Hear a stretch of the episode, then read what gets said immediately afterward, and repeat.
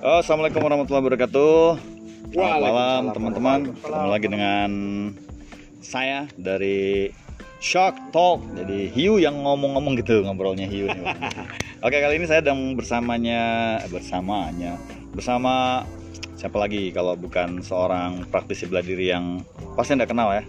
Praktisi Krav Maga dikenalnya sih Krav Maga, tapi dia juga seorang praktisi BJJ, pelatih Luta Livre dan kebetulan hari ini biasa seperti biasa kita Jumat sore itu ada kelas Luta Livre bersama Coach David Krav. Halo Coach. Oh, apa kabar Bang Zuli? sehat-sehat udah lama nggak ke sini ya? Wih, gila. Iya nih. Oke. Ya ada gara-gara Covid-Covidan nih Covid jadi ya, jaga-jaga ya.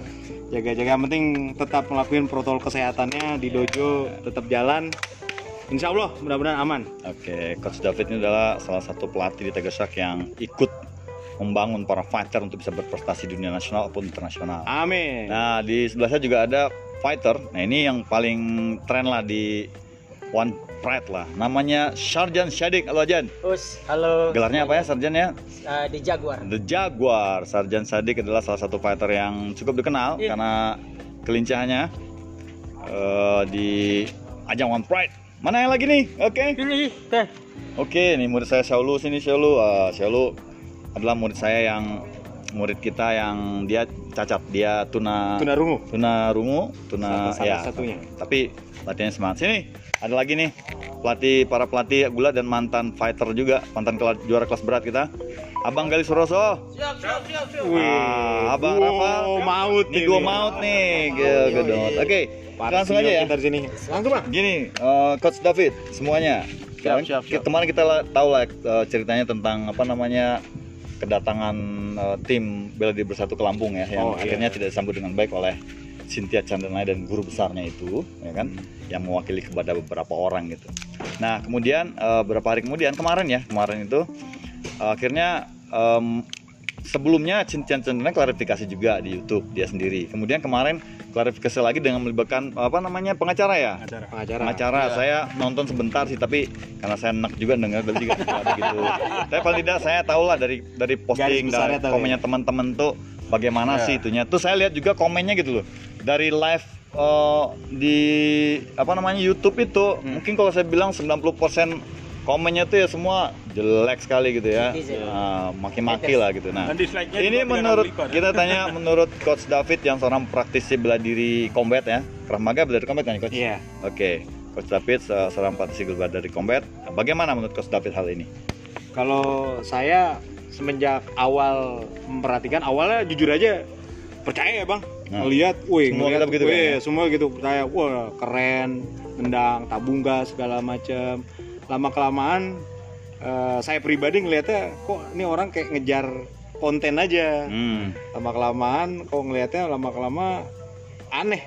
Jadi kayak dibuat-buat. Akhirnya ya ada eh, pusat satu jari lah atau mukul duren batu di jarak jauh bagi saya Iya. oke lah itu eh, itu haknya dia Iya, untuk eh, untuk dia berbuat cuma ada ada di situ ada sisi di mana kita sebagai praktisi bela diri atau pelatih eh, perlu melakukan edukasi yang baik dan benar. Ya, akhirnya yang kita takutkan itu ketika apa eh, salah kalau saya seorang muslim ya eh, bang Zuli di mana ketika imamnya udah salah hmm. makmum udah pasti salah ya pasti gitu se- sebelum imamnya tobat juga mamunya nggak bakal. iya itu dia jadinya Keliang kubur pasti diikutin ya. Iya, itu yang kita takutkan. Jadi kita sebagai praktisi itu benar-benar hati-hati pada saat melakukan Iya, betul. eh, memberikan materi, memberikan pembelajaran itu harus tahu eh, apa memberikan yang benar. Jangan jangan delusional atau maka eh, jangan mengada ngada-ngada atau Mengada. menghayal. Karena yang sa- kalau saya lihat sekarang ini pas terakhir di titik terakhir eh, pada saat rekan-rekan Indonesia apa Eh, Eh, bersatu. bela diri bersatu itu sudah melakukan eh, niatan baik yang sudah di, diajak suruh datang ke sana juga untuk eh, minta pembuktian segala Iya. macam. Intinya dari rekan-rekan itu bukan ngajakin Berantem ya? Berantem, bukan, Iya. bukan. Bukan kayak datang preman. Wah, Oh, iya. masain wah gue no no no no, kita nggak mau melewati ranah ke sana gitu. Iya. Kita cuma mau melakukan ini benar atau tidak. Ini eh, hoax atau tidak. Jadi kita butuh klarifikasi. Karena kalau emang itu benar, wah itu keren banget bang.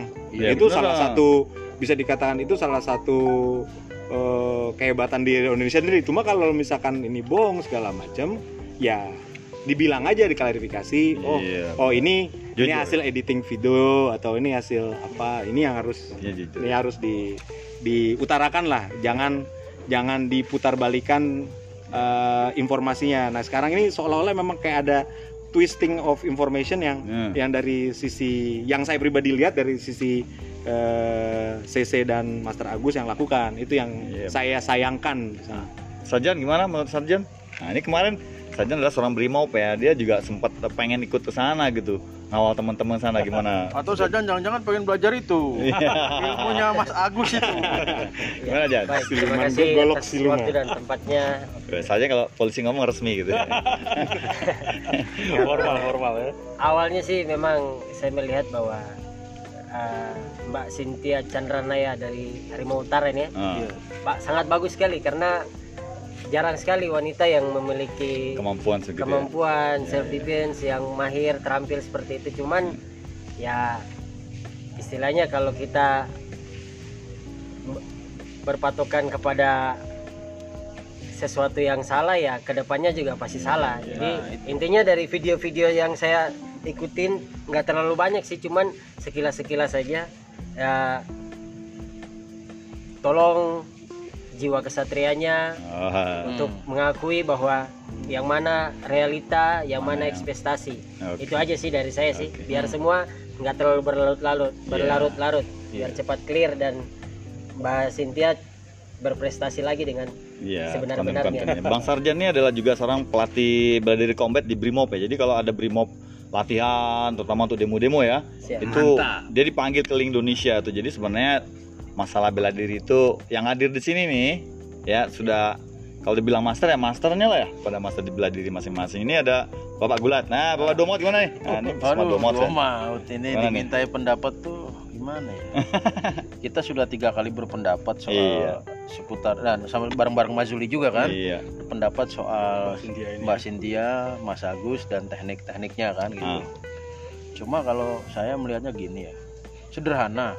Kalau sudah ada orang datang jauh-jauh, Ya. ya kita temui saja kan Iya. gitu. Jadi tidak usah pakai alasan takut teman-teman bela diri bersatu ini melakukan tindak kekerasan. Kriminal lah gitu kan. ya. Tidak lah, ini kan teman-teman bela diri bersatu ini kan juga orang-orang yang punya reputasi kan Dan terdidik loh semua. loh. dan punya kredensial yang nggak nggak sedikit Hmm. dan kre- kredensialnya bagus. Latar belakang pendidikannya juga Nah, itu tinggi. semua. Nggak mungkin lah mereka akan mencederai reputasi dan kredensial mereka, Betul. ya kan? Nah, permintaan sparring, kalau saya ya, misalkan teman-teman bela diri bersatu mengharapkan ada sparring antara Harimau Utara dan teman-teman bela diri bersatu, itu saya mau. Kalau saya jadi pihak bela diri bersatu, saya mau. Apa? Hmm. Harimau Utara saya mau, saya mau. Bela diri bersatu mau banget. Oh mau banget kalau itu. Saya mau, saya akan terima challenge sparring dari teman-teman bela diri bersatu kalau Ya. saya dari sisi Harimau Utara. Karena apa pun ceritanya, ujungnya itu kalau karena mungkin kayak saya orang kompetitif ya, maksudnya bekas atlet kompetisi gitu ya, bukan atlet YouTube ya. combat sport asli Nah, combat ya, sport bukan atlet YouTube loh itu. Tukang banting orang. Nah, jadi kalah menang itu biasa kan. Jadi tidak perlu malu kalaupun kalah, tidak perlu Jumawa. kalau- jumawa kalaupun menang kan gitu biasa itu kan Ya. jadi apa ya permintaannya juga nggak nggak aneh-aneh kok Aneh-aneh. Sederhana. permintaannya itu Asal kan membuktikan aja. membuktikan apa yang mereka lakukan kan gitu apa yang Harimau Utara lakukan sederhana gitu kalau mediasi membawa lawyer ya biasa atau ada merasa harus diperlu diperlukan lawyer untuk menjadi jembatan biasa. Saya juga advokat loh Nah, sumpah ya. saya sudah saya advokat tersumpah. Jadi dari sisi saya nggak apa-apa kalau pakai advokat kan gitu. Ya, jadi saya secara artinya ya. artinya kan hukum nanti ya. advokatnya bisa memberikan klarifikasi lagi. Apa- klarifikasi mulu. advokatnya bisa menjadi media mediator yang benar gitu. Jadi maksudnya gini eh, kepentingannya Mbak CC dan Mas Agus keter- terpenuhi. ter- ter- terwakili terpenuhi sekaligus memberikan ruang kepada teman-teman bela diri bersatu agar kepentingan teman-teman bela diri bersatu ini tersampaikan secara utuh Iya, betul. kepada CC dan Agus gitu. Dan apa? Harusnya kalau saya jadi mediatornya, hari itu saya selesaikan. harusnya. Ya, Mas panjang nih. CC, Mas Agus, Mbak CC, Mas Agus, yuk kita temui teman-teman bela diri bersatu. Yaudah, buktikan aja di situ gitu kan. Toh juga di situ juga melibatkan pihak kepolisian. Gak mungkin lah ada apa hal-hal yang tidak diinginkan terjadi. Orang Iya. udah ada penegak hukumnya ada dua, Nah, Tapi advokat salut ada. tuh bang, Peter Pan Junior sampai datang loh bang. Nah, itu. Nah, itu salut tuh bang. Itu bagi saya itu eh, punya Penyali ya? penyali, Satria, punya satria lah. Jadi- dia berani datang itu bagi saya udah salut. seorang Theodorus itu ya. Berarti yang memang orangnya kayak gitu. Jadi sebenarnya di balik ba- badannya yang kecil, di balik yang jadi kita nggak boleh menilai orang dari covernya. Artinya memang Peter Pan uh, Peter, Peter Pan Junior itu nyalinya besar itu. Tapi saya takutnya malah begini. Jadi orang-orang yang datang ke situ memang sengaja orang yang diumpan di sebagai umpan gitu ke sana atau gimana Ya. kira-kira. Kayaknya kan kalau gini loh, kalau saya sebagai seorang anggaplah saya guru besar gitu ya Hmm. di sebuah perguruan yang saya pimpin gitu. Kemudian eh, ada masalah seperti ini. Logika aja, logika aja sih. Saya juga guru besar masa saya kabur terus harus Iya. menyodorkan anak buah yang kapasitas juga kita nggak tahu ke situ kan ya. Nah sekarang gini loh, pada saat eh, di gerbek ke sana itu, jangankan Cynthia Sandana, Chandranaya, guru besarnya aja nggak kelihatan, nah itu, ya kan? Terus kita ketika memberikan klarifikasi, yang mengklarifikasi itu adalah Cynthia sendiri. Iya. Kemarin bersama pengacara, guru besarnya juga nggak ada. Ini menurut Mas David gimana nih? Jujur aja saya juga bingung kenapa dia Nggak eh, kelihatan. menghindar ya. Apa itu eh, malah datang eh, Peter Pan Junior ya yang yang saya jujur sampai saat ini saya juga apa ya eh, ca apa maksud maksudnya apa malah saya yang eh, i- yang terlibat seperti kombat apa eh, bela diri atau eh, ngajar combat seperti ini malah Hmm. mikirnya kayak proxy war bang Oh, proxy war perang proxy war tuh ya. kayak misalkan kayak perang dunia, kayak dunia sekarang. Iya, proxy war kayak perang tapi gue yang perang tapi yang maju bukan gue Iya. gitu loh. Orang-orang negara-negara yang kecil-kecil yang suruh maju gitu loh. Biar mereka aja hancur cuma gue nggak hancur kayak gitu. Mbak. Saya ngeliatnya kayak gitu kok. Ah. Kayaknya pakai proxy-proxinya, pakai per- per- perpanjangan tangannya. Jadi Ini yang salah nih. eh, jadi ke layaknya lah karena yang bersangkutan ngebuat video, yang bersangkutan ngebu yang membuat statement ada baiknya dia juga yang klarifikasi. dia juga yang melakukan. Ya harusnya begitu. Nah sekarang dari Bang Rafal nih, nih em, kan kemarin tuh ada ini juga lah wacana bahwa mereka akan eh, apa namanya menempuh jalur hukum untuk apa tentang hal ini nggak tahu siapanya yang dituntut sih juga ngerti. Ya, menurut Bang Rafal gimana sih? Eh, Mas harus nggak ke sana sih sebenarnya? kalau eh, menurut eh, nyambung kayak kata Bang Gali tadi sebenarnya bela diri bersatu sudah sangat bagus ke sana nih. Tinggal dari harimau utaranya aja begini. Kalau menurut saya lebih baik harimau utara itu harimau utara menemuin aja teman-teman bela diri bersatu dengan syarat oke lah no media eh, hanya hanya mereka aja dan eh, Ya, pihak bisa, mediator. bisa bisa dibikin begitu. Itu kan case close saja Iya, maksudnya bisa ah, ini apa yang jadi Baik-baik gitu ya. apa yang jadi uh, apa kendala dari harimau utara dan dari bela diri bersatu? Apakah dari harimau utara mungkin karena nggak mau menunjukkan Kehebatannya. takut kalah ini mungkin Bukan, bukan takut kalah lah. apa tuh Jadi kan saking ilmunya harimau utara itu kan nggak boleh Oh, dipertontonkan, kecuali demi konten di YouTube. demi konten boleh ya Boleh kalau demi konten boleh. Jadi kan misalkan dia ada item-item yang sebenarnya nggak boleh dipertontonkan, kecuali Ah. untuk YouTube ya. Ah, ah. Jadi pas ketemu teman-teman bela diri utara, Hmm. eh kita bikin pertemuan tertutup, udah difasilitasi lawyer dan Hmm. kepolisian. Jadi sekitar gedung itu disil, Oke. nggak boleh Nah, ada nggak boleh pers, nggak boleh ada ya. Ada kamera. teman-teman online semua nggak Ah. boleh. Jadi disil hanya Steril khusus gitu ya. Bang Rizado juga nggak boleh masuk. Nah nggak boleh. Jadi jadi hanya bela diri utara plus Dari bela diri uh, uh, Tapi ada mediator ya bang itu. Nah, ada minta mediator. sih Iya. aparat hukum. Aparat Iya hukum, pasti. ya. Kan penegak hukumnya ada dua tuh, ada advokat, ada, Ada kepolisian. Iya. Udah cukup mereka aja gitu. Nggak apa-apa kalau itu Kalau jalan tengahnya gitu ya Bang Rapal ya? Iya, benar. Ya memang harus apa Kalau namanya? gini kan jadi memanjang ini, Karena begini ya, kalau misalnya kan eh, orang datang ke sana pengen klarifikasi, kemudian dia nggak datang terus tiba-tiba orang pulang dia klarifikasi melalui media lain, ini kan nggak nyambung sebenarnya kan? Nyambung banget. Iya. ya, Nah sekarang dia minta maaf, minta maaf sama siapa gitu. Sementara teman-teman bela diri bersatu pun nggak disebut dari kata maaf itu kan. Iya. Maaf Rumisa, kepada maaf siapa kita nggak tahu Iya. nih. Maafnya dia ngomong buat gitu. siapa nih kita nggak paham kan? cengengesan Eh, nah ini prediksi Coach David nih, ini bakal seperti apa nih ke depan? Prediksi aja nih. Kalau lihat ya, lihat dari komunitas bela diri yang udah ngikutin apa, ngikuti perkembangannya, sekarang terus melihat aksi terakhir dari Cynthia melakukan klarifikasi itu sih sudah sangat cukup kelihatannya. Udah tau lah, kayaknya sudah delusional, Ya, sudah Hmm, Sudah- Maksud saya gini, ini kelanjutan kisahnya nih bakal prediksinya bakal, bakal seperti apa nih? Kalau selama eh, tim dari Cynthia dan, dan eh, CC atau eh, Master Agus masih seperti ini akan panjang Bang. terus Iya, saya juga duga gitu bakal terus akan bergulung-gulung terus. Hmm. kecuali dari timnya Cynthia atau Master Agus me- me- menyatakan oh ya mohon maaf itu videonya hasil editing kita. Oh ini memang eh, hasil ilmu kita. Ini kita buktikan ayo kita undang ini seperti ini jadi pembuktian memang itu benar atau pembuktian bahwa ini hasil video editing saya kira itu Ini yang asli, ini yang editing. gitu ya. Ya, tapi kalau sekarang ini dimintanya apa, di informasinya apa, jadi beda, akan bergulung terus Bang Sri. Karena saya lihat ini mereka melakukan perlawanan, cuman caranya halus gitu. Ya, kita Iya. di perang proksi tadi. Iya. Jadi perlawanan eh, kepada apa tim bela diri bersatu melalui advokat. Tapi advokat. caranya, tapi caranya halus banget loh. belok-belok, caranya belok-belok. belok-belok dan halus banget loh caranya. Jadi nggak nggak kelihatan frontal dia nantang lawan gitu.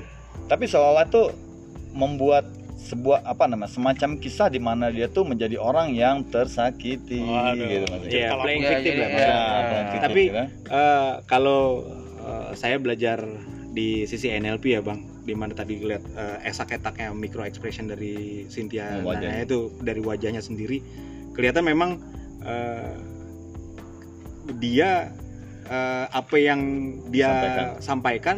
dia percaya gitu loh.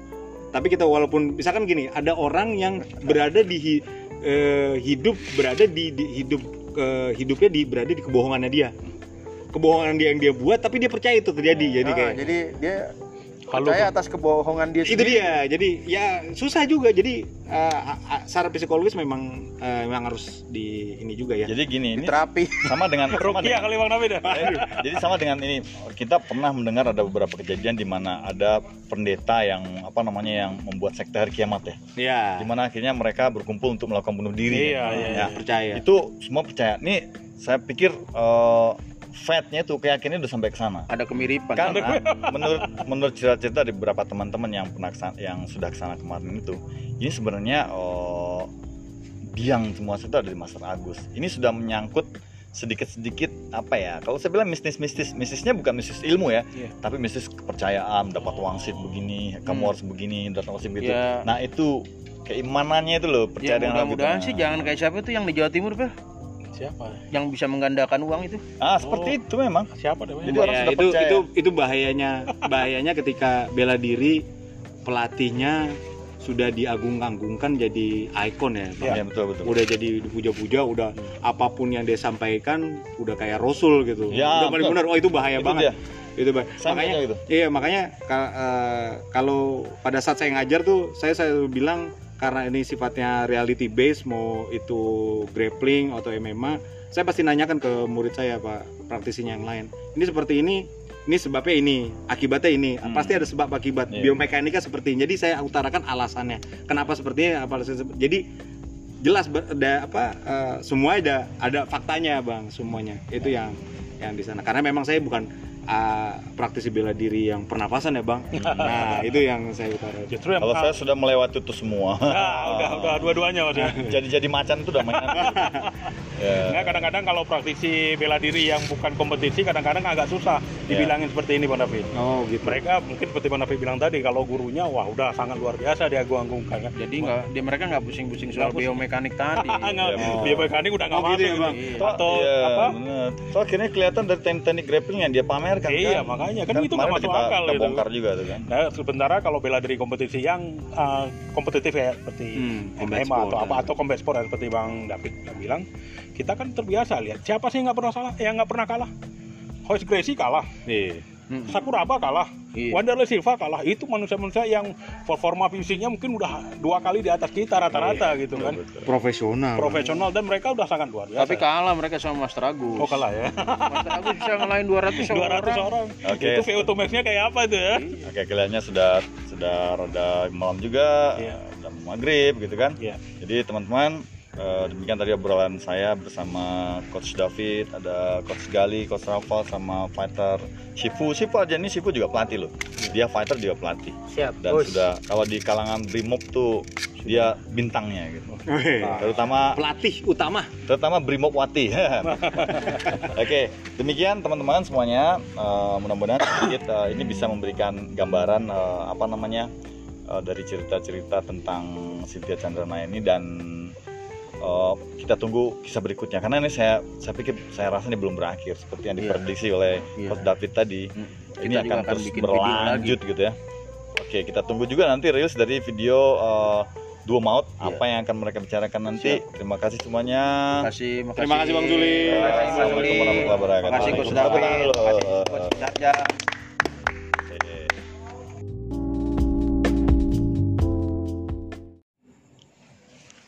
Assalamualaikum warahmatullahi wabarakatuh. Selamat malam ketemu lagi dengan saya Zul Selamat dalam Shock Talk ya.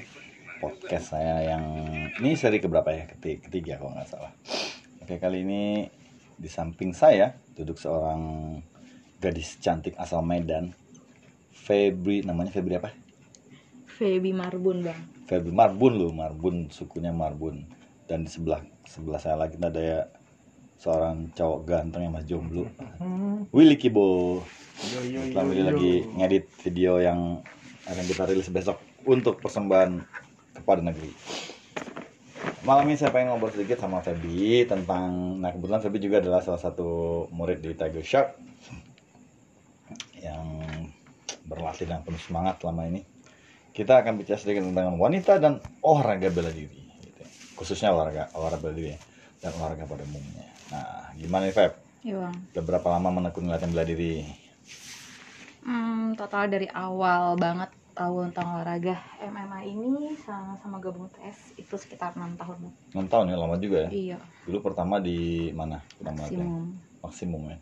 Oke member maksimum maksimum sekarang udah tutup ya. Iya. Eh, apa nih yang Feby rasakan eh, selama berlatih olahraga bela diri ya? Kan berlatih sambil olahraga tentunya ya. Iya. Manfaatnya apa yang didapat manfaatnya banyak banget sih bang. Apalagi eh, saya juga bekerja kan bang banyak banget. Eh, tekanan di pekerjaan. Jadi kalau di olahraga saya bisa eh, merilis eh, energi negatif eh, dari tempat saya bekerja atau tempat lain. Betul betul. Eh, saya bisa eh, tertawa bisa sama teman-teman yang latihan bareng. Melampiaskan emosi ketika Bisa ini juga, ya, bisa seperti mukulin, itu juga. Pas mukulin lagi mukul gitu samsak. mungkin mukulin pelatih ya. Enggak lah. Itu bang. Kan cuma ditagesak pelatih yang dipukulin. Iya. Nah, selain itu juga hmm, bisa merilis eh, eh, energi negatif. Saya dapat juga eh, teman-teman yang banyak.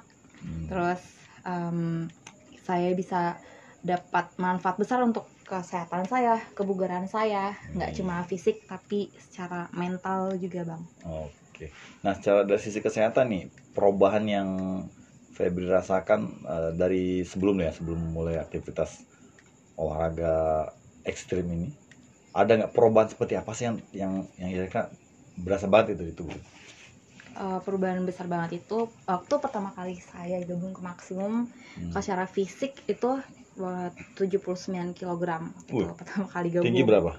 Tinggi 156 Wih.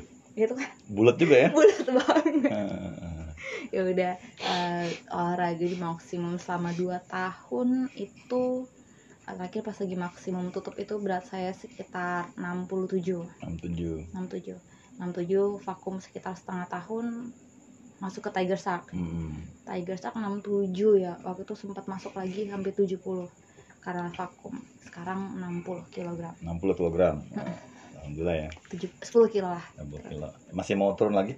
Masih lah bang Eh, Mau. targetnya berapa? Targetnya saya juga nggak mau kurus banget. 55 lah bang. Ya 55 jangan terlalu kurus. Artinya gini eh, beda ya. Orang target diet itu sebenarnya bukan untuk kurus. Tapi bahasanya itu apa? Shape gitu ya, ya jadi eh, kalau kurus itu eh, kita nggak punya otot. Jadi istilahnya tulang hanya dilapis sedikit otot gitu tanpa lemak itu kurus namanya. Ya, tapi kalau shape itu kan lebih ke otot yang apa melapis itu tulang tuh lebih berisi. Jadi kita kalau dilihat sekilas itu eh, kalau kurus kan kayak nggak ada bentuk ya lurus-lurus. Hmm. tapi kalau orang yang terlatih dan masih ada lekukannya kelihatan lekukannya. Dan lekuk itu adalah lekukan bentuk otot Ya. bukan lemak. Nah itu. Jadi itu yang kadang orang salah eh, apa mengartikan diet. Kebanyakan orang diet untuk kurus. Nah ini yang salah karena kurus itu sebenarnya juga hampir sama juga efek kesehatannya dengan orang gemuk gitu Hmm. gemuk itu juga gampang menantang penyakit kurus juga, Kurus juga. datang menantang penyakit nah ketika kita berada di kondisi ideal shape tadi itu itu eh, sudah pasti ya orang-orang yang bertubuh ideal seperti itu adalah orang-orang yang betul-betul setiap harinya menempa dirinya dengan latihan-latihan yang intensif kemudian menjaga pola makan menjaga pola istirahat dan ya bisa menjadi sebuah nih lah sebuah apa namanya sebuah eh, tanda bahwa dia itu adalah orang yang sehat. Nah ini beda ini kadang yang salah nih para cewek-cewek nih. Hmm. mau diet pengen apa diet? Pengen kurus. Ya bahasanya kurus ya susah. Kalau kurus ya nggak usah latihan nggak usah makan aja kan? Iya. Bang dan ntar juga kurus kering gitu. Saya nggak bisa bang kalau nggak makan bang. Mendingan saya makan banyak olahraga juga banyak. Yes ya gitu. Uh, salah satu menangani apa mengatasinya gitu. Kadang ada orang yang memang uh, untuk mengatasi diet itu susah gitu. Ya kalau emang pengen makan banyak ya tentunya juga harus banyak kalori yang dikeluarkan kan? Iya bang. Nah sebelum berlatih dulu tahun berapa mulai latihan tuh? Patokannya pertama kali saya masuk kerja tempat sekarang em, 2014 2014 nah sebelum itu pernah gak bela diri sebelumnya? Di sekolah atau itu belum pernah. Belum belum pernah? Belum pernah. Emang sama sekali belum pernah? Belum pernah sama sekali Nah, latihan kalau di bela Mas diri. Imung kan dulu Muay Thai ya. Iya.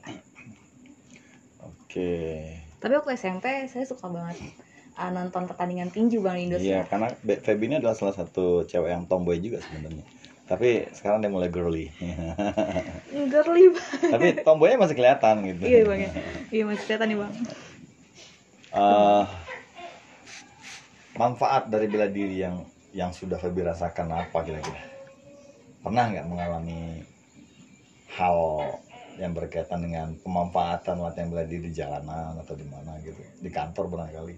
Hmm, kalau di kantor yang tadi saya bilang kalau di kantor kan banyak tekanan baik dari bos atau rekan kerja nah manfaatnya pas lagi tempat latihan kita bisa rilis dan ya. Ah, itu dari olah tubuh atau Ah. buku sansak seperti itu terus entah kenapa kalau pas lagi di kantor ngadepin tekanan itu justru lebih sabar Nah, karena fil yang saya dapat dari filosofi pelatih justru eh, bela diri itu bukan untuk Iya. mukulin orang atau ya, betul. em, mendapatkan masalah tapi justru menekan eh kita harus sabar lebih Ya. baik menghindari masalah di kantor bisa lebih sabar nafas juga kita bisa lebih olah dengan baik bang ya lebih inilah apa stamina lebih ini ya Mm. secara fisik lebih terjaga gitu ya Nah, itu kalau di kantor kalau di jalanan di kalau luar, di jalanan di masyarakat lah lebih lebih ini eh, lebih apa ya aware gitu dengan sekitar aware gitu ya. Ah. lebih hati-hati lebih hati-hati kayak kita punya sense ya tambahan Iya. untuk eh, mana nih yang situasi yang gak baik sama kita mana yang harus kita hindari itu bisa lebih tajam karena kita rajin latihan Iya, jadi memang latihan bela diri itu eh, kalau kita latihannya rutin ya, mungkin secara apa, secara tanpa kita sadari yang kita latih itu sebenarnya bukan hanya bagaimana melatih eh, anggota tubuh kita itu mampu melakukan serangan-serangan dan pertahanan-pertahanan seperti memukul, menendang, menangkis, menghindar. Hmm. Eh, itu yang kita tahu kan biasanya kan, tapi kalau kita melatih itu secara rutin tuh tanpa kita sadari kita juga melatih namanya insting Mm-mm. melatih feeling jadi kayak kayak melatih apa namanya eh, energi kita gitu untuk bisa menangkap energi yang negatif yang ada di sekitar kita. Hmm. Biasanya kalau orang yang terlatih bela diri itu itu dia punya kemampuan eh, menangkap apa namanya energi yang yang tidak baik untuk dirinya. Jadi kalau dia berada di satu lingkungan nah, tiba-tiba misalnya ada apa namanya orang yang berniat buruk itu biasanya eh, nyambung. Nah, Iya, Bang. Itu latihan biasa aja bisa begitu apalagi kalau kita berlatih bela diri itu lebih dalam gitu melatih ilmu pernapasan meditasi terus spiritualnya falsafahnya itu akan lebih tajam lagi jadi kalau di di perguruan kita tuh kita juga melatih telepati gitu. Jadi kita kadang kita bisa bisa seperti apa berkomunikasi gitu ya dari jarak jauh hanya dengan telepati gitu. Sampai sampai ke sana. Jadi sebenarnya ada hal-hal memang yang tidak tidak bisa kita ungkapkan secara fisik gitu ya secara apa namanya secara ilmiah Hmm. dalam dunia bela diri gitu. Karena kemampuan tubuh kita itu memang diciptakan untuk mampu apa namanya uh, uh, menghasilkan sesuatu yang lebih dari apa yang kita tahu selama ini Hmm. dengan kita sadari atau tanpa kita sadari Iya bang. mau tahu contohnya Oh. contohnya Feby kalau disuruh sprint satu keliling lapangan kuat nggak Enggak. nggak tapi kalau disuruh sprint sambil dikejar si Goku di belakangnya Iya. oke.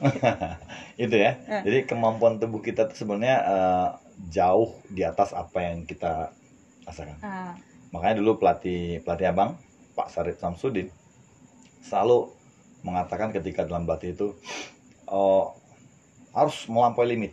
Limit itu apa? Hmm. Jadi ketika kita merasa lelah, ya capek nggak berdaya, itu sebenarnya kita bukan sampai di situ. Kita masih bisa melangkah satu, dua, tiga step lagi ke atasnya. Hmm. Itu namanya limit kita lampaui. Dengan kita melampaui limit, kita akan mendapatkan limit yang baru. Artinya kita akan naik ke level yang baru yes. Level yang baru pasang-pasang lampaui lagi. Kita akan menampil itu ah, itu yang selalu diajarkan oleh pelatih abang dulu Pak Sarip. Jadi kalau namanya kita berlatih dulu untuk persiapan pertandingan mixed martial art namanya kalau fighter bertanding muntah ya kan? Suruh muntah masuk lagi. Hmm. nggak ada namanya istirahat latih lagi sampai selesai. Gitu.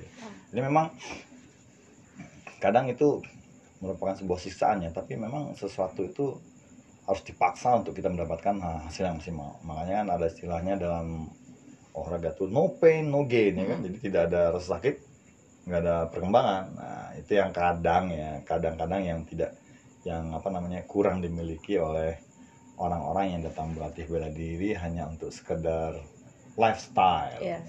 kalau Feby kan beda nih. Bukan sekedar lifestyle memang untuk sehat dan untuk memang melatih diri. Udah jadi itu kebutuhan hmm, itu kelihatan kok dari dari bagaimana dia bisa di di push ketika latihan kalau orang yang life- lifestyle tuh nggak bisa di push dia sampai situ dia udah di push lagi nggak nggak bakal mau deh Hmm. bisa bisa dia kabur gitu tapi kalau orang yang masih di, mau di push ke level berikutnya ah, itu biasanya latihannya bisa dibilang tuh dia bukan untuk lifestyle tapi memang untuk kebutuhan iya Iya bang. gitu. Oke, nah eh, selanjutnya ini kan Feby juga pernah bertanding ya, tanding boxing kali ya. Nah, rasanya waktu bertanding itu seperti apa? Ini kan belum pernah berantem gitu kan, Hmm. tiba-tiba sudah bertanding sama pelatih gitu, gimana? Waktu pertama kali ini pertama kali pas lagi mau masuk ring atau persiapan ini bang? Ya dari awal mau bertanding lah. Oh, dari persiapannya itu justru persiapannya deg-degan bang. Hmm. Kayak siapa, kayak apa sih lawan kita? Lawan, lawan saya tuh kayak apa? Iya, nggak tahu lawannya gitu ya. Ah, ah, soalnya kan setiap orang itu punya apa ya? ah, Salam. Ya, salam. Eh masuk Andi. Terus lanjut lanjut. Eh, lanjut lanjut. Terus? ah, setiap orang kan punya kapasitas beda-beda bang. Ah, Ah, Setelah kita kedatangan tamu nih seorang fighter Adi Parianto. Berarti berat. Zenwalk! Lanjut. Gimana gimana? Jadi setiap orang punya kapasitas masing-masing, walaupun dia cuma member, Hmm. tapi uh, setiap camp itu ngelatih membernya itu beda-beda.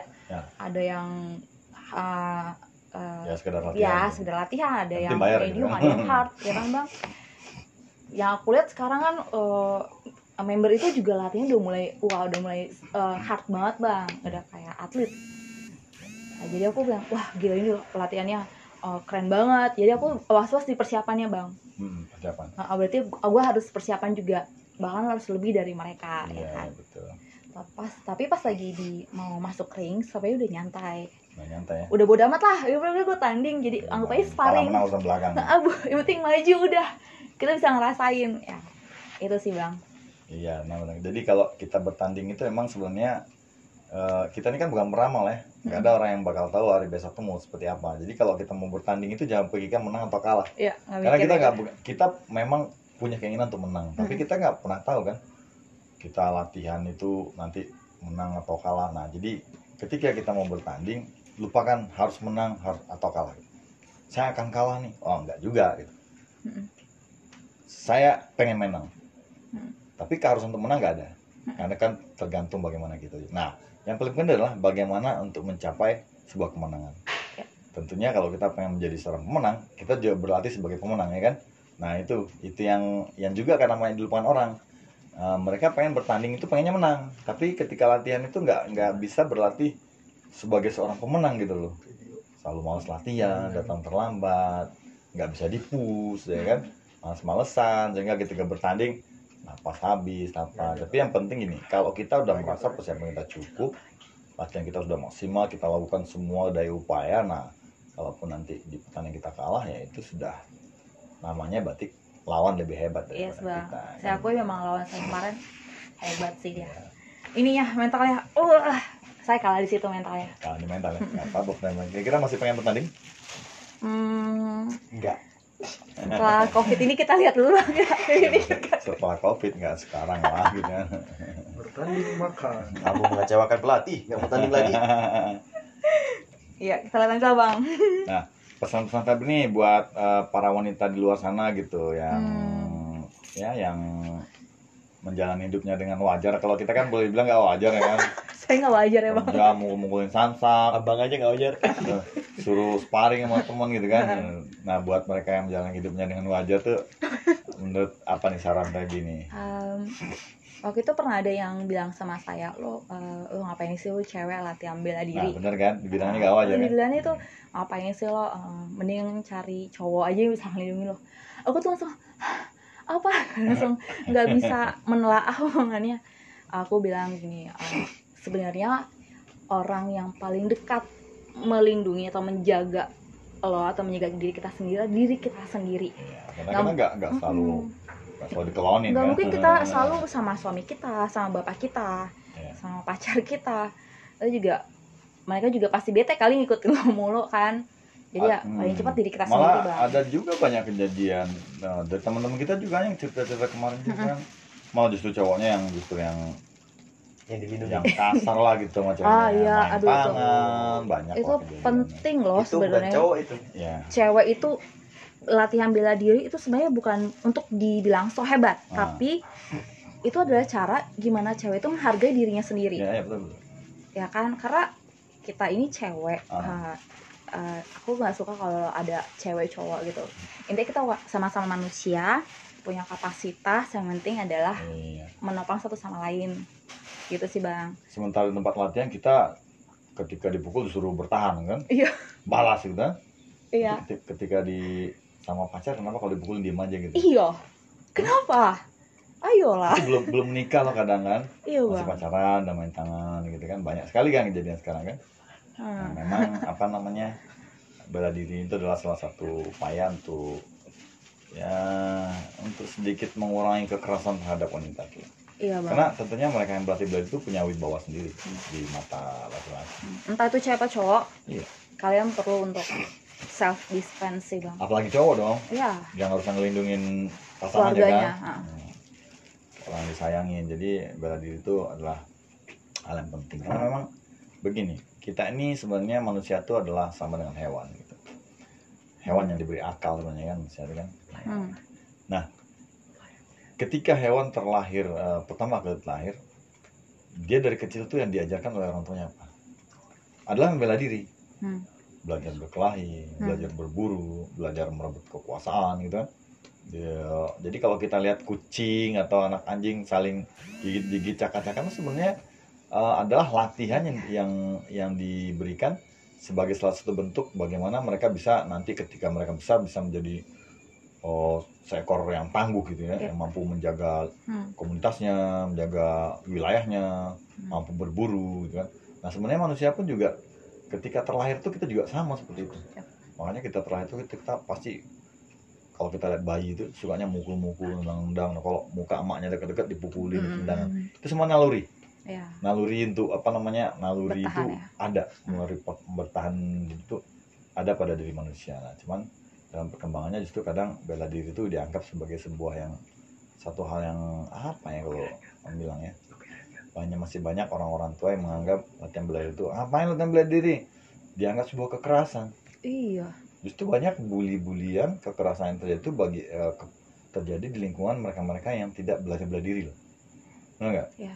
Jadi yang memang nggak latihan bela diri tapi merasa kuat merasa punya kelompok makanya dia membuli orang yang Orang lebih yang lemah gitu. terlihat lemah. Nah, dan itu rata-rata mereka pembuli itu adalah orang yang bukan dari Justru latar belakang lebih sebenarnya lebih lemah Iya. dari orang yang dibully. Itu cuma karena mereka berkelompok. Jadi lebih rentan untuk yang Ya, memang sih di awal-awal latihan bela diri itu biasanya kalau anak-anak gitu ya, anak-anak muda namanya latihan bela diri kan baru-baru tuh memang sifatnya pengen pamer. Hmm. Tapi itu proses. Ketika dia mencapai level tertentu dia akan mulai tenang. Nah, jadi latihan bela diri itu juga bisa untuk apa namanya melatih eh, ketenangan eh, ya ketenangan pribadi lah gitu. Nah, terus latihan bela diri itu bukan hanya sekedar memukul, nendang, tapi lebih ke dari pembentukan karakter. ya betul bang. Nah, gitu. Iya, jadi kira-kira pesan Febi apa nih kepada para wanita?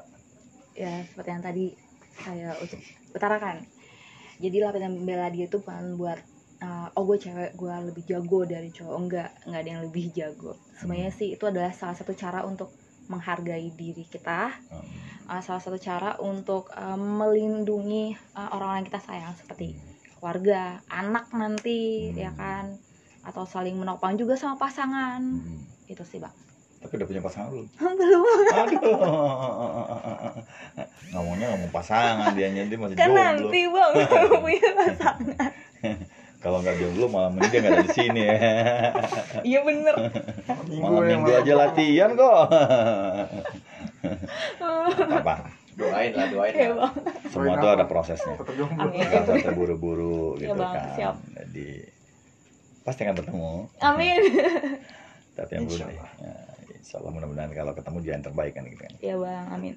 Oke, saya kira itu aja obrolan kita bersama Febri malam ini.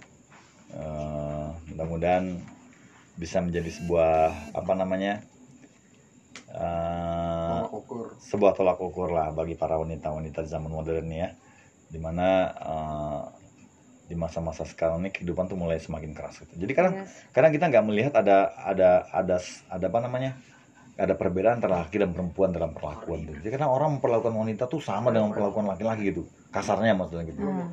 Kalau zaman dulu kan wanita tuh memang dielu-elukan sebagai wanita yang harus dihalusi, Hmm, dilindungi. lebih Tapi sekarang justru lembut. Justru eh, kebanyakan orang eh, menganggap wanita tuh ya karena mungkin karena bahasa itu kali bahasa emansipasi setara gitu ya Yes. akhirnya semua orang menganggap wanita tuh juga sama seperti laki-laki gitu jadi cara mengasarinya gitu kan, cara memperlakukan ucapannya gitu ya Yang penting Oh. mereka punya peran itu ya untuk memberi kebaikan untuk orang lain. gitu. ya itulah makanya Itu sih, Bang. memang di dunia ini kan boleh dibilang dunia keras lah di mana tadi yang apa namanya eh, perbedaan gender itu udah udah nggak begitu kelihatan ya sehingga wanita juga kadang diperlakukannya kasar sama dengan nggak sedikit kan yang kalau anak-anak cewek juga dibully oleh anak cowok kan Yes. Nah, jadi penting juga latihan bela diri ya buat buat kamu yang masih ragu-ragu lah latihan bela diri ya datang aja banyak camp kok yang bisa melatih kamu Salah satunya ada- Tiger Shark. iya Tiger Shark boleh ini ada coach Adi Walk nih Ya. salah seorang petarung yang eh enak gitu ya. Enak-enak. ya gitu bertaruh mantap-mantap. Untuk enak-enak. kadang masalahnya begini ini. ya sponsor amin jadi kadang masalahnya juga ini loh ketika ketika seorang wanita pengen berlatih bela diri justru cowoknya ngalang-ngalangin gitu ya Iya, kan itu. Aneh loh. aneh kan Emang tuh cowok bisa ngelindungi 24 jam iya ceweknya? gitu emang lu siapa gua gitu kan baru cowok gitu ya Iya. artinya harusnya support lah karena kan begitu mereka melatih bela- tapi begini loh begitu mereka mau ke ke ke gym ke camp gitu bela bela Mhm. diri itu kenapa cowok banyak menolak banyak melarang alasannya yang, abang pernah selidiki lah salah satunya sebenarnya kecemburuan Oh. Iya. Hmm. jadi mereka tuh rata-rata eh, nggak mau ceweknya itu eh, dekat sama teman-teman di camp sama Hmm. pelatih-pelatih di camp gitu. Hmm. jadi eh, awalnya lebih ke cemburu sih banyaknya begitu Iya. ya sehingga mereka banyak menghalangi Cemburu tapi itu nggak sehat ya bang kalau berlebih ya. Iya, cemburu boleh lah tapi kalau memang kamu pencemburu kamu datang dong temenin dia Iya, latihan ya toh. sama latihan. Oke, Buru, kayak. Mike sama Iya. sama Tere. Tere ya, oke jadi begitu ya. Eh, Kamu jadi cowok jangan jangan jangan egois, harusnya support lah. Itu kalau dia berlatih olahraga kan, dia yang sehat. Kalau kalau sehat itu kan kamu juga seneng. Kalau kata saya bilang kok cewek yang berkeringat karena olahraga itu udah seksi. Uhuy. Jadi rugi kamu kalau ngelarang temen- apa namanya eh, pacarnya itu untuk berlatih ya. Yes. Oke, terima kasih lebih. Sama-sama bang. Uh, apa terima kasih sudah mendengarkan obrolan hiu macan ini. Mudah-mudahan bermanfaat untuk kita semua. Yap, amin. Assalamualaikum warahmatullahi wabarakatuh. Selamat malam. Selamat malam. Assalamualaikum warahmatullahi wabarakatuh. Selamat malam. Ketemu lagi dengan saya Zul Selamat dalam Shock Talk ya. Podcast saya yang ini seri keberapa ya? Ketiga, ketiga kalau nggak salah. Oke kali ini di samping saya duduk seorang gadis cantik asal Medan. Febri namanya Febri apa? Feby Marbun bang. Febri Marbun loh, Marbun sukunya Marbun. Dan di sebelah sebelah saya lagi ada ya seorang cowok ganteng yang masih jomblo. Willy Kibo. Willy lagi ngedit video yang akan kita rilis besok untuk persembahan kepada negeri. Malam ini saya pengen ngobrol sedikit sama Feby tentang, nah kebetulan Feby juga adalah salah satu murid di Tiger Shark yang berlatih dengan penuh semangat selama ini. Kita akan bicara sedikit tentang wanita dan olahraga bela diri, gitu. khususnya olahraga olahraga bela diri dan olahraga pada umumnya. Nah, gimana nih Feb? Iya. Udah berapa lama menekuni latihan bela diri? Hmm, total dari awal banget tahu tentang olahraga MMA ini sama sama gabung TS itu sekitar enam tahun. 6 tahun ya, lama juga ya. Iya, Dulu pertama di mana? Pertama latihan? maksimum. Maksimum ya. Kayak main bermaksimum, maksimum sekarang udah tutup ya. Iya. Eh, apa nih yang Feby rasakan eh, selama berlatih olahraga bela diri ya? Kan berlatih sambil olahraga tentunya ya. Iya. Manfaatnya apa yang didapat? Manfaatnya banyak banget sih bang. Apalagi eh, saya juga bekerja kan bang, banyak banget eh, tekanan di pekerjaan. Jadi kalau di olahraga saya bisa eh, merilis eh, energi negatif eh, dari tempat saya bekerja atau tempat lain. Betul, betul. Eh, saya bisa eh, tertawa, bisa sama teman-teman yang latihan bareng. Melampiaskan emosi ketika Bisa juga, ya, bisa disebut mukulin- gitu juga. Pas lagi mukul gitu ya. Mukanya mukulin pelatih ya. enggak lah. Itu bang. Kan cuma di Tiger Shark pelatih dipukulin. iya. Nah, selain itu juga hmm, bisa merilis eh, eh, energi negatif. Saya dapat juga eh, teman-teman yang banyak. Hmm. Terus em, saya bisa dapat manfaat besar untuk kesehatan saya, kebugaran saya, nggak Hmm. cuma fisik tapi secara mental juga bang. Oke. Nah, secara dari sisi kesehatan nih, perubahan yang Febri rasakan eh, dari sebelum ya, sebelum mulai aktivitas olahraga ekstrim ini, ada nggak perubahan seperti apa sih yang yang yang kira-kira berasa banget itu di tubuh? Eh, perubahan besar banget itu waktu pertama kali saya gabung ke maksimum Hmm. secara fisik itu 79 kg waktu Wih. pertama kali gabung Tinggi berapa? tinggi 156 Wih. itu kan Bulat juga ya? bulat banget Eh, ya udah eh, olahraga di maksimum selama 2 tahun itu terakhir pas lagi maksimum tutup itu berat saya sekitar 67 67. 67 67 vakum sekitar setengah tahun masuk ke Tiger Shark Hmm. Tiger Shark 67 ya waktu itu sempat masuk lagi hampir 70 karena vakum sekarang 60 kg 60 kg. Alhamdulillah ya, 7, 10 kilo lah 60 kilo. Masih mau turun lagi? masih lah bang mau targetnya berapa? targetnya saya juga nggak mau kurus banget 55 lah bang Ya 55 jangan terlalu kurus. Artinya gini, eh, beda ya. Orang target diet itu sebenarnya bukan untuk kurus, tapi bahasanya itu apa? Shape gitu ya. ya Jadi eh, kalau kurus itu eh, kita nggak punya otot jadi istilahnya tulang hanya dilapis sedikit otot gitu tanpa lemak itu kurus namanya. Bang. tapi kalau shape itu kan lebih ke otot yang apa melapisi tulang tuh lebih berisi. Jadi kita kalau dilihat sekilas itu eh, kalau kurus kan kayak nggak ada bentuk ya lurus-lurus. Tapi kalau orang yang terlatih dan Masih ada lekukannya. kelihatan lekukannya. Dan lekuk itu adalah lekukan bentuk otot Ya. bukan lemak. Nah itu. Jadi itu yang kadang orang salah eh, apa mengartikan diet. Kebanyakan orang diet untuk kurus. Nah ini yang salah karena kurus itu sebenarnya juga hampir sama juga efek kesehatannya dengan orang gemuk gitu Hmm. gemuk itu juga gampang menantang penyakit kurus juga juga. datang menantang penyakit nah ketika kita berada di kondisi ideal shape tadi itu itu eh, sudah pasti ya orang-orang yang bertubuh ideal seperti itu adalah orang-orang yang betul-betul setiap harinya menempat dirinya dengan latihan-latihan yang intensif kemudian menjaga pola makan menjaga pola istirahat dan ya bisa menjadi sebuah nih lah sebuah apa namanya sebuah eh, tanda bahwa dia itu adalah orang yang sehat. Nah ini beda ini kadang yang salah nih para cewek-cewek nih. Hmm. mau diet pengen apa diet? Pengen kurus. Ya bahasanya kurus ya susah. Kalau kurus ya nggak usah latihan nggak usah makan aja kan? Iya. Bang. ntar juga kurus kering gitu. Saya nggak bisa bang kalau nggak makan bang. Mendingan saya makan banyak, olahraga juga banyak. yes ya gitu. Uh, salah satu menangani apa mengatasinya gitu. Kadang ada orang yang memang uh, untuk mengatasi diet itu susah gitu ya kalau emang pengen makan banyak ya tentunya juga harus banyak kalori yang dikeluarkan kan Iya bang. sebelum berlatih dulu tahun berapa mulai latihan tuh Patokannya pertama kali saya masuk kerja tempat sekarang em, 2014. 2014 nah sebelum itu pernah gak latih bela diri sebelumnya di sekolah atau itu Belum pernah, belum belum pernah belum pernah, emang sama sekali belum pernah belum pernah sama sekali Nah, latihan. kalau di bela Mas diri. Imam kan dulu Muay Thai ya Iya. Oke Tapi waktu SMP saya suka banget ah, nonton pertandingan tinju bang di iya Indosiar. karena Feby ini adalah salah satu cewek yang tomboy juga sebenarnya tapi sekarang dia mulai girly Girly banget. tapi tomboynya masih kelihatan gitu Iya bang ya. Iya masih kelihatan nih bang. Eh, manfaat dari bela diri yang yang sudah Feby rasakan apa kira-kira pernah nggak mengalami hal yang berkaitan dengan pemanfaatan latihan bela diri di jalanan atau di mana gitu di kantor barangkali Hmm, kalau di kantor yang tadi saya bilang kalau di kantor kan banyak tekanan baik dari bos atau rekan kerja. Nah manfaatnya pas lagi tempat latihan kita bisa rilis dan ya Ah, itu dari olah tubuh atau Ah. buku sansak seperti itu.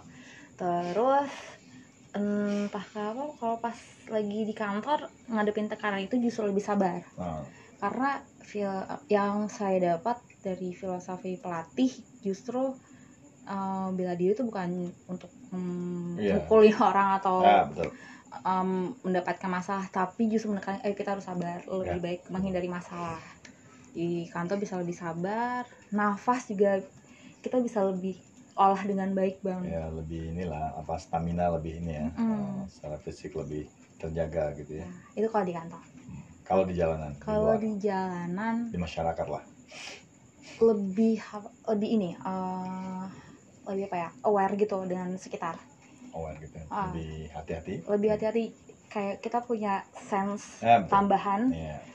untuk eh, mana nih yang situasi yang nggak baik sama kita mana yang harus kita hindari itu bisa lebih tajam karena kita rajin latihan Iya, jadi memang latihan bela diri itu eh, kalau kita latihannya rutin ya, mungkin secara apa, secara tanpa kita sadari yang kita latih itu sebenarnya bukan hanya bagaimana melatih eh, anggota tubuh kita itu mampu melakukan serangan-serangan dan pertahanan-pertahanan seperti memukul, menendang, menangkis, menghindar. Hmm. Eh, itu yang kita tahu kan biasanya kan, tapi kalau kita melatih itu secara rutin tuh tanpa kita sadari kita juga melatih namanya insting Mm-mm. melatih feeling jadi kayak kayak melatih apa namanya eh, energi kita gitu untuk bisa menangkap energi yang negatif yang ada di sekitar kita Hmm. biasanya kalau orang yang terlatih bela diri itu itu dia punya kemampuan eh, menangkap apa namanya energi yang yang tidak baik untuk dirinya jadi kalau dia berada di satu lingkungan eh, tiba-tiba misalnya ada apa namanya orang yang berniat buruk itu biasanya uh, nyambung. Nah, Iya, Bang. Itu latihan biasa aja bisa begitu, apalagi kalau kita berlatih bela diri itu lebih dalam gitu, melatih ilmu pernapasan, meditasi, terus spiritualnya, falsafahnya itu akan lebih tajam lagi. Jadi kalau di di perguruan kita tuh kita juga melatih telepati gitu. Jadi kita kadang kita bisa bisa seperti apa berkomunikasi gitu ya dari jarak jauh hanya dengan telepati gitu. Sampai sampai ke sana. Jadi sebenarnya ada hal-hal memang yang tidak tidak bisa kita ungkapkan secara fisik gitu ya secara apa namanya secara ilmiah Mm-mm. dalam dunia bela diri gitu karena kemampuan tubuh kita itu memang eh, diciptakan untuk mampu apa namanya eh, eh, menghasilkan sesuatu yang lebih dari apa yang kita tahu selama ini Mm. dengan kita sadari atau tanpa kita sadari Iya bang. mau tahu contohnya Oh. contohnya Feby kalau disuruh sprint satu keliling lapangan kuat nggak Enggak. nggak tapi kalau disuruh sprint sambil dikejar si Goku di belakangnya. Iya. itu ya. Eh. jadi kemampuan tubuh kita tuh sebenarnya eh, jauh di atas apa yang kita rasakan. Ah, makanya dulu pelatih pelatih abang Pak Sarip Samsudin selalu mengatakan ketika dalam pelatih itu oh, harus melampaui limit. Limit itu apa? Hmm. jadi ketika kita merasa lelah ya capek nggak berdaya itu sebenarnya kita bukan sampai di situ. Kita masih bisa melangkah satu dua tiga step lagi ke atasnya. Hmm. itu namanya limit kita lampaui. Dengan kita melampaui limit kita akan mendapatkan limit yang baru. Artinya kita akan naik ke level yang baru. Yes. level yang baru paksa-paksa lampaui lagi. Kita akan menampilkan itu ah, itu yang selalu diajarkan oleh pelatih abang dulu Pak Sarip. Jadi kalau namanya kita berlatih dulu untuk persiapan pertandingan mixed martial art namanya kalau fighter bertanding muntah ya kan? Suruh muntah masuk lagi. Nggak ada namanya istirahat latih lagi sampai selesai gitu. Jadi memang kadang itu merupakan sebuah siksaan ya tapi memang sesuatu itu harus dipaksa untuk kita mendapatkan hasil yang maksimal. Makanya kan ada istilahnya dalam olahraga tuh no pain no gain ya kan? Jadi tidak ada rasa sakit nggak ada perkembangan. Nah itu yang kadang ya kadang-kadang yang tidak yang apa namanya kurang dimiliki oleh orang-orang yang datang berlatih bela diri hanya untuk sekedar lifestyle. Yes. kalau Feby kan beda nih. Bukan sekedar lifestyle memang untuk sehat dan untuk memang melatih diri. Udah jadi itu kebutuhan hmm, itu kelihatan kok dari dari bagaimana dia bisa di di push ketika latihan kalau orang yang life- lifestyle tuh nggak bisa di push. Dia sampai situ dia udah. Di push lagi nggak nggak bakal mau deh. Hmm. bisa bisa dia kabur gitu. Tapi kalau orang yang masih di, mau di push ke level berikutnya nah, itu biasanya latihannya bisa dibilang tuh dia bukan untuk lifestyle tapi memang untuk kebutuhan. Dia Iya, Bang. gitu. oke nah eh, selanjutnya ini kan Feby juga pernah bertanding ya? Tanding boxing kali ya? Nah, rasanya waktu bertanding itu seperti apa? Ini kan belum pernah berantem gitu kan? Hmm. tiba-tiba sudah bertanding sama pelatih gitu gimana? Waktu pertama kali ini pertama kali pas lagi mau masuk ring atau persiapan ini bang? ya dari awal mau bertanding lah. Oh, dari persiapannya itu justru persiapannya deg-degan bang. hmm. Kayak siap, kayak apa sih lawan kita? Lawan, lawan saya tuh kayak apa? iya nggak tahu lawannya gitu ya Ah, ah, soalnya kan setiap orang itu punya apa ya? ah, salam ya salam eh masuk Adi terus lanjut lanjut. Eh, lanjut lanjut terus Ah, setiap orang kan punya kapasitas beda-beda bang. ah, Ah, setelah kita kedatangan tamu nih seorang fighter Adi Parianto berat ya berat Zen walk. lanjut gimana gimana Jadi setiap orang punya kapasitas masing-masing, walaupun dia cuma member, hmm. tapi uh, setiap camp itu ngelatih membernya itu beda-beda. Ya. Ada yang uh, uh, ya sekedar ya latihan sudah latihan, ada Yang yang medium, gitu. ada yang hard, ya kan bang? Yang aku lihat sekarang kan uh, member itu juga latihan udah mulai, wah udah mulai uh, hard banget bang, udah kayak atlet. Nah, jadi aku bilang, wah gila ini pelatihannya uh, keren banget. Jadi aku was-was di persiapannya bang. hmm, persiapan. Nah, berarti gue harus persiapan juga. Bahkan harus lebih dari mereka ya iya kan? betul. Pas tapi pas lagi di mau masuk ring sampai udah nyantai. Nggak nyantai ya? Udah bodo amat lah ya udah gue tanding jadi anggap aja sparring. Abu yang penting maju udah. Kita bisa ngerasain ya. Itu sih bang Iya, nah benar. Jadi kalau kita bertanding itu emang sebenarnya eh, kita ini kan bukan meramal ya. Nggak ada orang yang bakal tahu hari besok tuh mau seperti apa. Jadi kalau kita mau bertanding itu jangan pikirkan menang atau kalah. ya nggak Karena kita nggak kita memang punya keinginan untuk menang, tapi Hmm. kita nggak pernah tahu kan. Kita latihan itu nanti menang atau kalah. Nah, jadi ketika kita mau bertanding, lupakan harus menang harus atau kalah. Saya akan kalah nih. Oh, enggak juga gitu. Mm-mm. saya pengen menang Hmm. Tapi keharusan untuk menang nggak ada. Karena kan tergantung bagaimana gitu. Nah yang paling penting adalah bagaimana untuk mencapai sebuah kemenangan. Ya. tentunya kalau kita pengen menjadi seorang pemenang kita juga berlatih sebagai pemenang ya kan? Nah itu itu yang yang juga karena namanya dilupakan orang.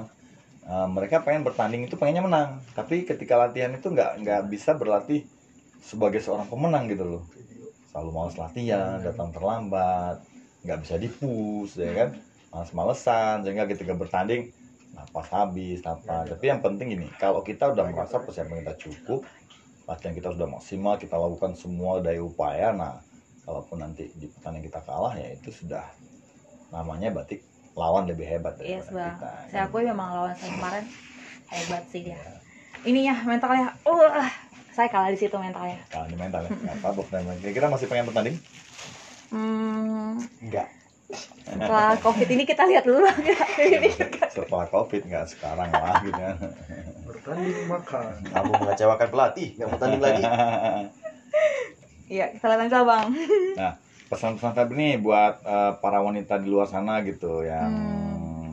ya yang menjalani hidupnya dengan wajar. Kalau kita kan boleh bilang nggak wajar ya kan? Saya nggak wajar ya bang. kerja mukul-mukulin sansak Abang aja nggak wajar. eh, suruh sparring sama teman gitu kan. Nah. Buat mereka yang menjalani hidupnya dengan wajar tuh menurut apa nih saran kayak gini Em, waktu itu pernah ada yang bilang sama saya, lo, eh, lo ngapain sih lo cewek latihan bela nah diri? bener kan? Dibilangnya nggak wajar kan? Dibilangnya itu ngapain sih lo eh, mending cari cowok aja yang bisa ngelindungi lo. Aku tuh langsung "Hah, apa langsung nggak bisa menelaah omongannya. Aku bilang gini, eh, sebenarnya orang yang paling dekat melindungi atau menjaga lo atau menjaga diri kita sendiri diri kita sendiri. Ya, karena Nggak- nggak selalu nggak selalu dikelonin nggak kan mungkin kita selalu sama suami kita sama bapak kita Iya. sama pacar kita itu juga mereka juga pasti bete kali ngikutin lo mulu kan jadi ya Hmm. paling cepat diri kita sendiri malah bang ada juga banyak kejadian nah, dari teman-teman kita juga yang cerita-cerita kemarin juga kan malah justru cowoknya yang justru yang Yang dilindungi. yang kasar lah gitu macam Ah, iya, main aduh, itu. tangan banyak itu lah kejadiannya. penting loh itu sebenarnya cowok itu. ya cewek itu latihan bela diri itu sebenarnya bukan untuk dibilang so hebat Ah. tapi itu adalah cara gimana cewek itu menghargai dirinya sendiri ya, ya betul, betul.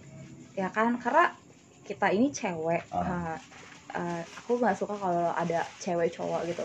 Intinya kita sama-sama manusia punya kapasitas yang penting adalah Iya. menopang satu sama lain. Gitu sih bang. Sementara di tempat latihan kita ketika dipukul disuruh bertahan kan? Iya. balas gitu kan? Iya. Ketika- di sama pacar kenapa kalau dipukulin diem aja gitu? Iya. Kenapa? Ayolah. Itu belum belum nikah loh kadang kan? Iya masih bang. pacaran udah main tangan gitu kan? Banyak sekali kan kejadian sekarang kan Nah, Hmm. memang apa namanya bela diri itu adalah salah satu upaya untuk ya untuk sedikit mengurangi kekerasan terhadap wanita tuh. iya bang Karena tentunya mereka yang berlatih bela diri itu punya wibawa sendiri di mata laki-laki. entah itu cewek atau cowok Iya. kalian perlu untuk self defense sih bang Apalagi cowok dong, iya yang harus ngelindungin pasangannya keluarganya kan. Hmm. Orang disayangin. Jadi bela diri itu adalah hal yang penting. Karena memang begini, kita ini sebenarnya manusia itu adalah sama dengan hewan gitu. Hewan yang diberi akal sebenarnya kan manusia itu kan. Hmm. ketika hewan terlahir eh, pertama kali terlahir dia dari kecil tuh yang diajarkan oleh orang tuanya apa adalah membela diri Hmm.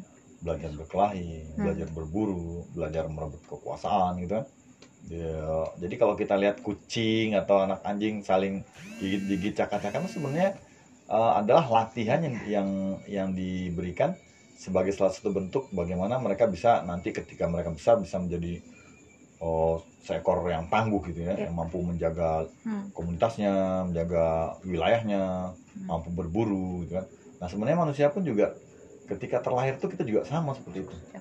makanya kita terlahir tuh kita, kita pasti kalau kita lihat bayi itu sukanya mukul-mukul nendang-nendang nah, kalau muka emaknya dekat-dekat dipukulin Hmm. tendangan itu semua naluri Iya. naluri untuk apa namanya naluri Bertahan itu ya. ada naluri bertahan itu ada pada diri manusia nah, cuman dalam perkembangannya justru kadang bela diri itu dianggap sebagai sebuah yang satu hal yang apa ya kalau orang bilang ya banyak masih banyak orang-orang tua yang menganggap latihan bela diri itu ngapain latihan bela diri dianggap sebuah kekerasan Iya. justru banyak bully-bulian kekerasan yang terjadi itu bagi eh, terjadi di lingkungan mereka-mereka yang tidak belajar bela diri loh benar nggak Iya. Jadi yang memang nggak latihan bela diri tapi merasa kuat merasa punya kelompok makanya dia membuli orang yang orang lebih yang lemah gitu. terlihat lemah. Nah, dan itu rata-rata mereka pembuli itu adalah orang yang bukan dari Justru latar belakang sebenarnya lebih lemah Iya. dari orang yang dibully. Itu cuma kalau mereka berkelompok. Jadi lebih rentan untuk yang Ya, memang sih di awal-awal latihan bela diri itu biasanya kalau anak-anak gitu ya, anak-anak muda namanya latihan bela diri kan baru-baru tuh memang sifatnya pengen pamer. Hmm. Tapi itu proses. Ketika dia mencapai level tertentu dia akan mulai tenang. Nah, jadi latihan bela diri itu juga bisa untuk apa namanya melatih eh, ketenangan eh, ya ketenangan pribadi lah gitu. Karena terus latihan bela diri itu bukan hanya sekedar memukul, nendang, tapi lebih ke dari pembentukan karakter. yes betul bang Nah, gitu. Iya, jadi kira-kira pesan Febi apa nih kepada para wanita? Ya seperti yang tadi saya utarakan. Jadi latihan bela diri itu bukan buat uh, oh gue cewek gue lebih jago dari cowok. Enggak enggak ada yang lebih jago. Sebenarnya sih itu adalah salah satu cara untuk menghargai diri kita. Hmm, uh, salah satu cara untuk uh, melindungi uh, orang-orang yang kita sayang seperti keluarga anak nanti Hmm. ya kan? Atau saling menopang juga sama pasangan. Hmm. itu sih bang Tapi udah punya pasangan belum? belum Aduh. Ngomongnya ngomong pasangan dia dia masih kan jomblo. nanti bang punya pasangan Kalau nggak jomblo malah mending dia nggak ada di sini ya. iya bener Malam minggu aja latihan kok. apa? Doain lah, doain ya lah. bang Semua tuh ada prosesnya. Kata jomblo. amin Jangan sampai buru-buru Iya, gitu Bang. kan. Siap. Jadi pasti akan bertemu. amin Tapi yang boleh.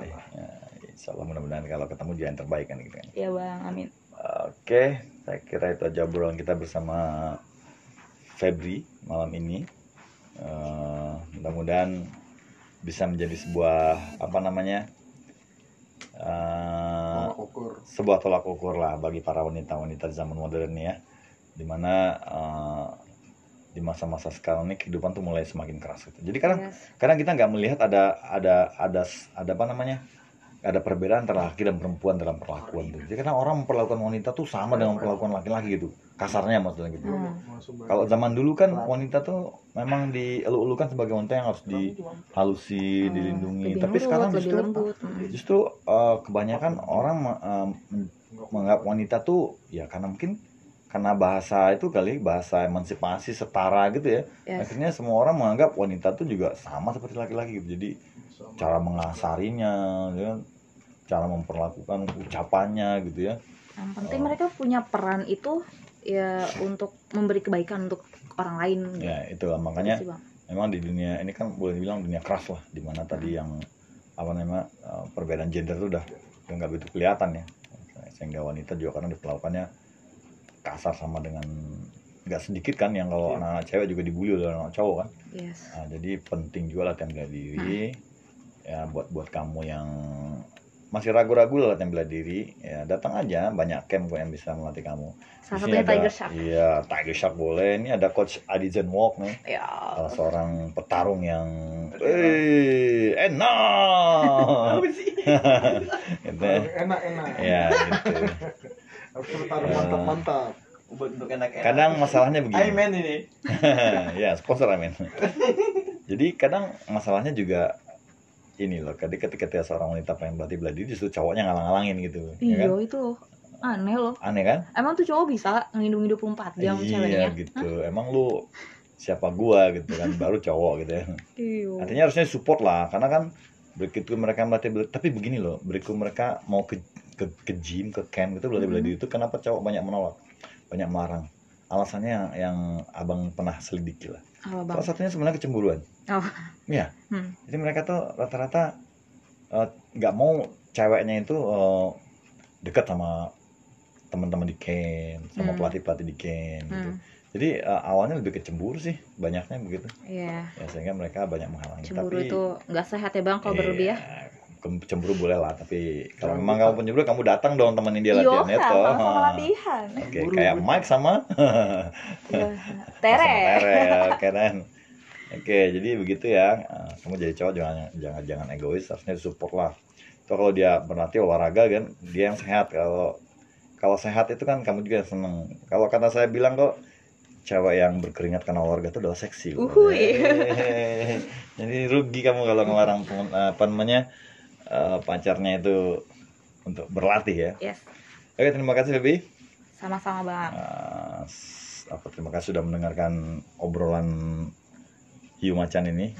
Mudah-mudahan bermanfaat untuk kita semua. Yap, amin. Assalamualaikum warahmatullahi wabarakatuh. Selamat malam. Selamat malam.